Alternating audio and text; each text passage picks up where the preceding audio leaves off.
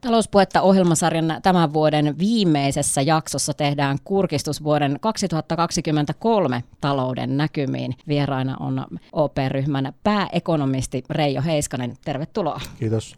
Sekä OP Pohjois-Savon senior varainhoitaja Heli Hyvänen. Kiitos. Niin tosiaan, vuoden viimeisen talouspuheen teemana on talouden näkymät vuodelle 2023 ja miten ne vaikuttavat pohjoissavolaisen sijoittajan päätöksiin sekä kuluttajien käyttäytymiseen. Aloitetaan Rajo sinun kanssa hyvin peruskysymyksellä. Mitä pääekonomisti tekee työkseen? Pääekonomisti johtaa tällaista ekonomistitiimiä ja meidän tehtävänä on sitten seurata tätä ympäröivää taloutta ja miettiä, että mihin suuntaan se menee ja tietysti tuottaa sellaista analyysiä, joka sitten vastaa niitä tarpeita, mikä OP-ryhmällä on, ja sitten välittää sitä tietoa asiakkaille muun muassa, ja sillä tavalla tuota, niin ettei pelkästään tänne sisälle päin tehdä, vaan välitetään myös asiakkaille sitä tietoa, mitä tästä taloudesta ollaan saatu irti. Mitkä ovat taloudessa juuri tällä hetkellä ne kuumimmat puheenaiheet?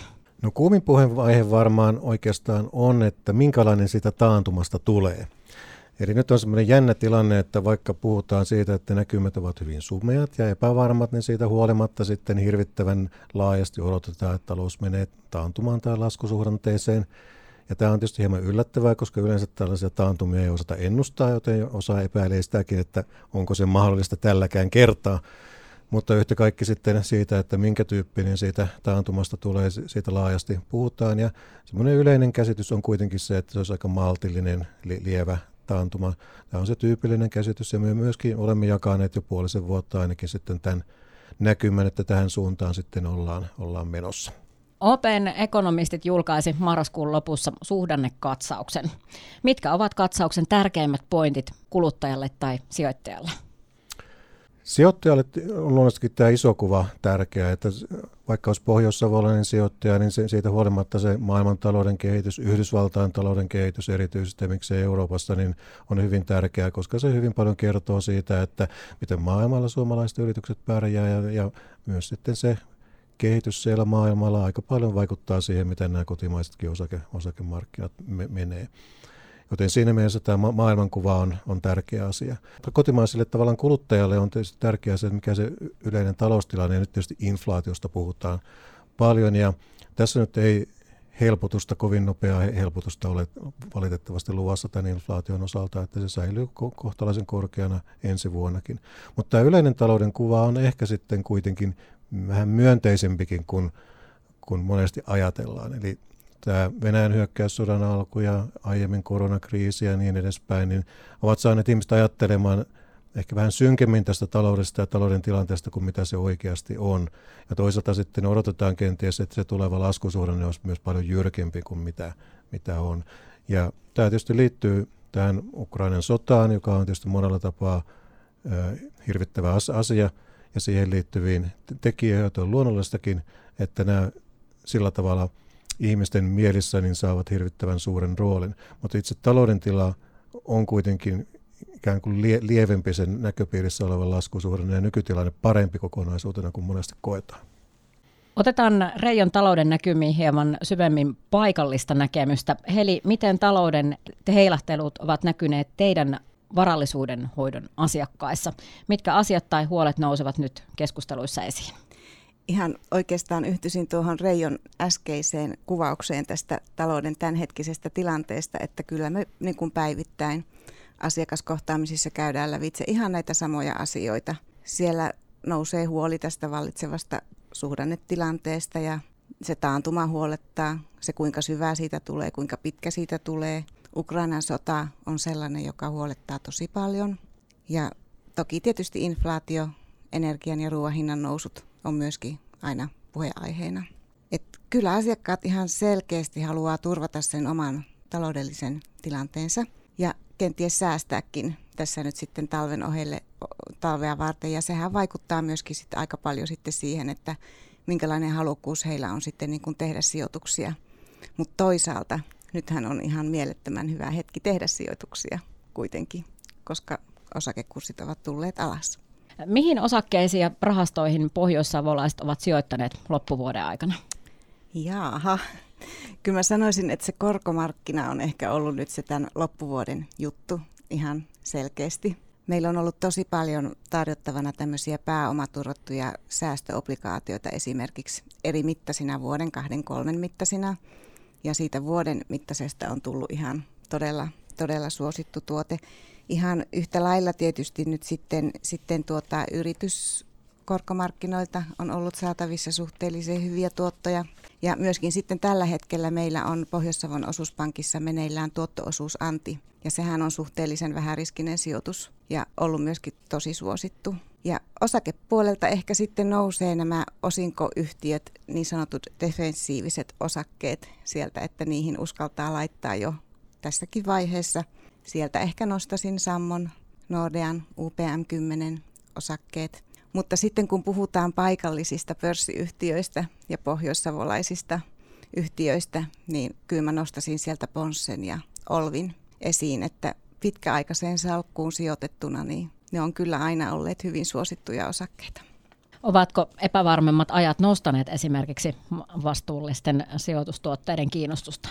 Ehdottomasti kyllä. Että, ja kyllä me näin niin kuin nähdään, että tässä varmaankin on enemmänkin meneillään semmoinen, tai ainakin minä nyt olen, olen kaikesta meidän materiaalista näin saanut niin kuin ymmärtääkin, että kyllä tämä suhdannen muutos saattaakin itse asiassa olla semmoinen trendimuutos kohti sitä vihreää siirtymää, jolloin sitten nämä kestävät ja vastuulliset sijoituskohteet nousee sitten hyvinkin esille. Ja meillähän ehkä kaikkein suosituin tämmöinen vastuullinen rahasto on ollut OP-ilmasto, mutta yhtä hyvin siellä voisi olla OP-puhdasvesi, vähähiilinen maailma, kestävä maailma, joihin on sijoiteltu paljon. Ja sitten tuolta ETFien maailmasta, sieltä löytyy myöskin sitten paljon tämmöisiä vastuullisia sijoituskohteita, esimerkiksi uusiutuvan energian ETF, tuuli- ja aurinkovoima, infrastruktuuri on tosi kiinnostava sijoituskohde ja myöskin vetytalous on semmoinen, joka nostaa siellä aika, aika kovin niin kuin päätään ja varmasti tulevaisuudessa tulee olemaan todellakin, todellakin semmoinen iso juttu. Reijo, tämä vuosi on tuonut tullessaan talouden hidastumista, hintojen ja korkojen nousua, kuluttajien oman talouden luottamuksen heikkenemistä. Mitä kuluttajan tai sijoittajan tulisi näistä ajatella? Oikeastaan sillä tavalla kuluttajan ei kannata siitä yleisestä kuvasta välttämättä hermostua, ja niin oikeastaan käynykin tässä, että korona kriisin aikaan korona oli niin yllättävä ja uusi asia, että kuluttajat hermostuivat pahan päiväisesti ja nähtiin tällainen talouden notkahdus ja tämä vessapaperin hamstrausvaihe. Nyt tämän Venäjän hyökkäyssodan alettua tällaista ei, ei tullut, mikä aika me seurataan hyvin tarkkaan erilaisia korttimaksuja, tällaisia yleisiä indikaattoreita nähtiin aika nopeasti, että kotitaloudet kuitenkin jatkoivat käyttäytymistä aika normaalilla tavalla. Ja se on täsmälleen niin kuin täytyy toimiakin, että ikään kuin hermostuta, vaan tehdään sen oman talouden mukaan näitä toimia. Ja se on jatkunut kyllä ihan tähän päivään saakka, että vaikka inflaatio on kiihtynyt, niin rahaa on käytetty aika normaalilla tavalla jonkun verran enemmänkin kokonaisuutena kuin viime vuonna. Toki niin, että sitten kun vaikka siellä ruokakaupassa hinnat on nousseet, niin sitä tavaraa sitten sinne kärryyn ehkä tulee hieman vähemmän kun se raha ei riitä enää ihan yhtä, yhtä paljon, mutta noin muutoin se rahan käyttö on ollut aika, aika normaalia. Ja tässä suhteessa on toimittu aivan oikealla tavalla. Osittain tämä on mahdollistanut sen, että korona-aikaan silloin säästettiin paljon varoja ja nyt niitä on voitu jonkun verran purkaakin tässä, tässä yhteydessä. Ei tietyllä tavalla se maltti on valttia, mitä täällä sijoitusmarkkinoillakin monesti käytetään, niin tässäkin tapauksessa kyllä, kyllä pitää paikkansa. Ja sitten meillä on tietysti näitä ajan, ajankohtaisia asioita, jotka liittyvät kyllä näkisin tähän sähkön käyttöön, joka osittain liittyy tähän vihreään siirtymään ja siihen, miten koko taloudessakin tullaan ää, käyttäytymään. Ja tämä on nyt sitten sitä järkevää säästämistä tässä tilanteessa, eli kun nähdään korkeita hintapiikkejä, niin vaikka olisikin se edullinen kiinteä sopimus, niin niissä hintapiikeissä kannattaa säästää, että se helpottaa koko tätä kansantaloutta ja ehkä miettiä sitten niitä omia, omia ratkaisuja. Että muuten kannattaa toimia ihan niiden omien resurssien mukaisesti. Työmarkkinatilanne on varsin hyvä ja sillä tavalla vakaa, eikä tämä näkymä sillä tavalla mitenkään kriisi muutoin ole, joten käyttäytymistä kannattaa jatkaa tähän hyvään vanhaan tapaan. Poikkeuksellisesti tässä yhteydessä niin kun kannustan sillä tavalla säästämään, että niiden e, sähkön hinta piikkien aikana kannattaa sitä kulutusta kyllä itse kukin, kunkin miettiä. Heli, nyt oikein kiinnostuskysymys. Mihin nyt kannattaisi sijoittaa? No ehkä viittaan tässä noihin aikaisempiin vastauksiini ja säästänkö sitten vähän niitä vinkkejä vielä tuonne loppuunkin. loppuunkin, että kaikilla, kaikkiin näihin. Ja ylipäätänsä niin kuin ajattelisin sillä tavoin, että, että semmoinen ajallinen hajauttaminen on aina se tosi tärkeä juttu, että, että siinä niin pienentää sitä sijoitusten riskiä paljon. Ja sitten eri omaisuuslajiluokat sinne hajautettuun salkkuun. Niin korot, osakkeet kuin, kuin tuota yrityskorotkin, niin silloin, silloin se salkku voi niin huonommissakin tilanteissa aina paremmin. Me aina varahoitajat puhutaan siitä, että se tämä hajauttaminen olisi semmoinen niin sanottu ainut ilmainen lounas sijoittajalle tarjolla. Niin kyllä tämä säännöllinen rahastosäästäminen on se, mihin Reijokin äsken tuossa viittasi. Eli silloin niitä tulee niitä sijoituksia tehtyä hyvinkin erilaisista markkinatilanteista, niin sieltä saa sitten, sitten kun vuosien saatossa sitä sit seurailee, niin tosi hyvää tuottoa. Ja sitten ehkä on hyvä huomioida tässä kuitenkin nyt, että tämä osakemarkkina on tosi, tosi epävarma vielä ja epävakaa. Eli osakkeidenkin arvot voi vielä jonkun verran heilua. Ja sama koskee korkoja, että nyt sitten seurataan tosi tarkkaan, että mitä sieltä keskuspankit kertoo sitten koronnostosyklien voimakkuudesta jatkossa, mutta että kyllä korkorahastotkin voi, voi kenties vielä niin kuin altistua arvojen heilahteluille. Aina sanotaan, että aika paljon pahaa on jo hinnoiteltu, mutta että jos niitä pieniä viitteitä jo sitten saataisiin tästä inflaatiohidastumisesta ja koron huipun saavuttamisesta, niin se olisi sijoittajalle semmoinen hyvä uutinen. Jatketaan Reijo sinun kanssa ja käännetään katsetta tarkemmin tuonne ensi vuoteen. Talouden näkymät ensi vuodelle eivät näytä kovin ruusuisilta. Onko mitään positiivista näkyvissä? Toki on oikeastaan aika paljonkin sillä tavalla positiivista, että miettii nimenomaan tätä lähtökohtia, että vaikka meillä kieltämättä on näitä monia tekijöitä, korkojen nousu, inflaatio ja niin edespäin, jotka sitten väistämättä painavat sitä taloutta heikompaan suuntaan, mutta näitä pehmentäviä tekijöitä aika paljonkin. Meillä on hyvin vahva työmarkkinatilanne edelleenkin. Kotitalouksien taloustilanne kokonaisuutena on ollut yllättävänkin hyvä johtuen näistä koronasäästöistä. Toki tähän väliin täytyy aina sanoa, että hajontaa on ikään kuin paljon, että se keskiarvo ei kuvaa paljon, että osa, osa vaikka tämä sähkön hinnan nousu kurittaa paljon enemmän kuin toisia. Sama koskee yrityksiä, että se kokonaistilanne ja kannattavuus on erinomainen, mutta hajontaa siellä on. Mutta tämä yritystenkin perustilanne on sellainen pehmittävä tekijä, on pa- paljon patoutunutta kysyntää korona-ajan jäljiltä ja aika pitkät tilauskannat. Ja sitten myös se, että maailmalla esimerkiksi Kiina kulkee vähän eri suuntaan, kun siellä korona helpottaa, niin tilanne voi parantua ja ikään kuin nämä tavaroiden saatavuus helpottua ja sillä raaka-aineiden hinnatkin on laskenut. Että meillä on kyllä tällä taustalla ikään kuin tällaisia sillä tavalla myönteisiä elementtejä, että on omiaan pehmittämään sitä hidastumista ja toisaalta ehkä saattaa jonkun verran lykätä sitä eteenpäinkin, missä ei kuitenkaan välttämättä kannata ajatella, että sitä sutta ei tullutkaan, vaan enemmänkin sitä, että se pehmittää sitä talouden, talouden laskusuhdannetta. Eli siinä mielessä niin nämä on niitä myönteisiä asioita. Ja tietysti täytyy muistaa, että tällaiset suhdannevaihtelut ovat osa talouden normaalia kiertokulkua. Tämä ei ole mikään korona kriisin kaltainen poikkeuksellinen asia, jos ikään kuin talouden omat tekijät sitten heiluttavat näitä suhdannevaihteluita. Ja näitä me olemme kokeneet tässä aikojen kuluessa. Ja siinä mielessä niin tällaiseen voi suhtautua tietyllä tyyneydellä. Ja ehkä se hermostuneisuus tulee enemmän sieltä, kun ollaan koettu tällaisia poikkeuksellisia asioita, koronakriisi, sota Euroopassa, joten pelätään jotain tällaista. Ja tietysti ekonomistina en voi ennustaa tällaisia poikkeuksellisia asioita, vaan katson sitä taloutta ja sen näkökulmasta tilanne näyttää ikään kuin tavanomaiselta. Ja itse olenkin sanonut, että vaikka tämä on epätavallinen tilanne, näkyvissä on aika tavallinen taantuma. Ja ehkä se on sillä tavalla tietyllä tavalla lohdullista. Mitä asioita taloudessa kuluttajien olisi hyvä seurata ensi vuonna? No, yksi on varmaankin nimenomaan tämä sähkön hinta. Nimenomaan siinä mielessä, että monellakin tapaa hyvin tärkeää, että me tarkastelemme sitä sähkön kulutusta, teemme sellaisia valintoja, että että sitä sähköä käytetään tehokkaammin. Tietysti sitten yritykset investoivat sinne ja niin edespäin. Mutta tämä auttaa sitten myöskin tässä talous, taloustilanteessa, jos pidetään silmällä sitä ja mietitään niitä omia, omia ratkaisuja. Mutta noin muutoin tietysti sitä talouden yleiskuvaa on, on toki hyvä, hyvä se, seurata, mutta kuten sanoin, niin jokainen on sen oman taloutensa paras asiantuntija ja sen perusteella sitten niitä päätöksiä on, on tehdä. Ei pidä juosta sitten tällaisien yleisien tunnelmien tai muiden mu- mukana, vaan tarkastella rauhassa sitä omaa, omaa taloustilannetta ja tehdä niitä päätöksiä sen mukaan ja pit, pitkäjänteisesti. Ja tämä on tietysti hyvinkin yleispätevä ohje, joka monesti tuntuu kuitenkin jollakin tavalla unohtuvan, että muusta kuluttumisesta ei ole tarve alkaa säästää, jos oma talous on kunnossa ja talouden pyörät pyörii paremmin, kun tehdään normaalilla tavalla niitä, niitä äh, hankintoja. Heli, millaiselta näyttää vuosi 2023?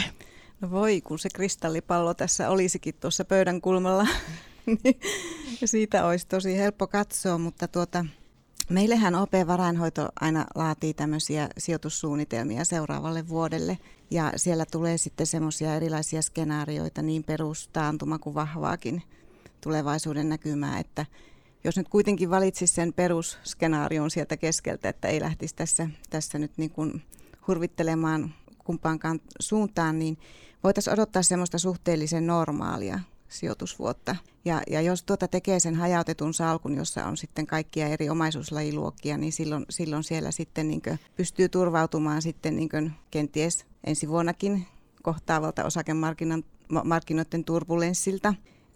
Kyllä osakkeista voisi odottaa ihan tämmöistä normaalia 5-7 prosentin vuotusta tuottoa nyt tämän skenaarion mukaan. Mutta nyt nostasin sitten esille tässä yhteydessä semmoiset reaaliomaisuus- ja vaihtoehtoiset rahastot, jotka sitten ovat semmoisia sen tyylisiä sijoituksia, jotka eivät sijoita sitten laisinkaan osake- eikä korkomarkkinoille. Että täältähän löytyy meiltä esimerkiksi OP-palvelukiinteistöt, OP-metsänomistaja ja OP-alternative-portfolio. Että näillä saa, saa hyvin sitä salkkuansa sitten niin kuin tasapainotettu ja sieltä tulee myöskin infrastruktuurisijoitukset alternatiiven kautta, joista voisi odottaa jo 7 prosentin vuotusta tuottoa. Mutta yhtä kaikki me ollaan tällä hetkellä ihan pohjaten tähän Reijonkin mainitsemaan taantumaan, ja jota nyt ollaan tässä käyty lävitse aika paljon, niin meidän näkemys on tällä hetkellä osakemarkkinoiden alipaino. Et sitä seurataan tosi tarkkaan ja tilannehan voi muuttua osakemarkkinoillakin aika nopeasti, että nyt tällä hetkellä ehkä kaikki odottaa sitä 14. päivä joulukuuta olevaa USA-keskuspankin korkokokousta, että mihinkä suuntaan ollaan sitten niin kuin menossa. Että siitä mä uskoisin, että saataisiin jonkinlaisia eväitä myöskin sitten tuonne vuoteen 2023. Että kaikki varmaankin riippuu nyt siitä sen taantuman syvyydestä ja kestosta kuitenkin loppupeleissä, että minkälainen vuosi sitten vuosi 2023 on. Reijo, siirrytään sun kanssa nyt ihan henkilökohtaisuuksiin, nimittäin millainen on OPn pääekonomistin suhde Pohjois-Savoon? Olen kuullut, että sinulla on jotain siteitä tänne päin. Kuopiossa olen, olen, olen syntynyt ja suku on näiltä, näiltä nurkilta kotoisin ja täällä ylioppilaaksi sitten kirjoitin vuonna 1982 ja sen, sen jälkeen sitten täältä enemmän tai vähemmän lähdin ma- maailmalle, mutta ensimmäistä parikymmentä vuotta sitten Kuopiossa asustellut ja täällä toki on edelleenkin tuolla kesämökkiä, sukua ja, ja, ja niin edespäin, joten näitä kiinnekohtia toki, toki löytyy. Jos talouden näkymät kiinnostaa, mitä kanavia seuraamalla voi saada ajantasaista tietoa? Kyllä meillä tietysti hyvä, hyvä lehdistö on, että niitä seuraamalla tämän yleiskuvan pystyy saamaan, saamaan kyllä hy, hyvin kiinni. Nykyisin tietysti pystyy seuraamaan aika paljon ihan vaikka sosiaalisen median kautta erilaisia talouslehtiä, kansainvälisiäkin talouslehtiä. Toki tietysti sitten niissä voi olla erilaisia maksumuureja, mutta jo pelkästään ikään kuin sitä kautta seuraamalla pääsee kiinni siihen, siihen uutisvirtaan.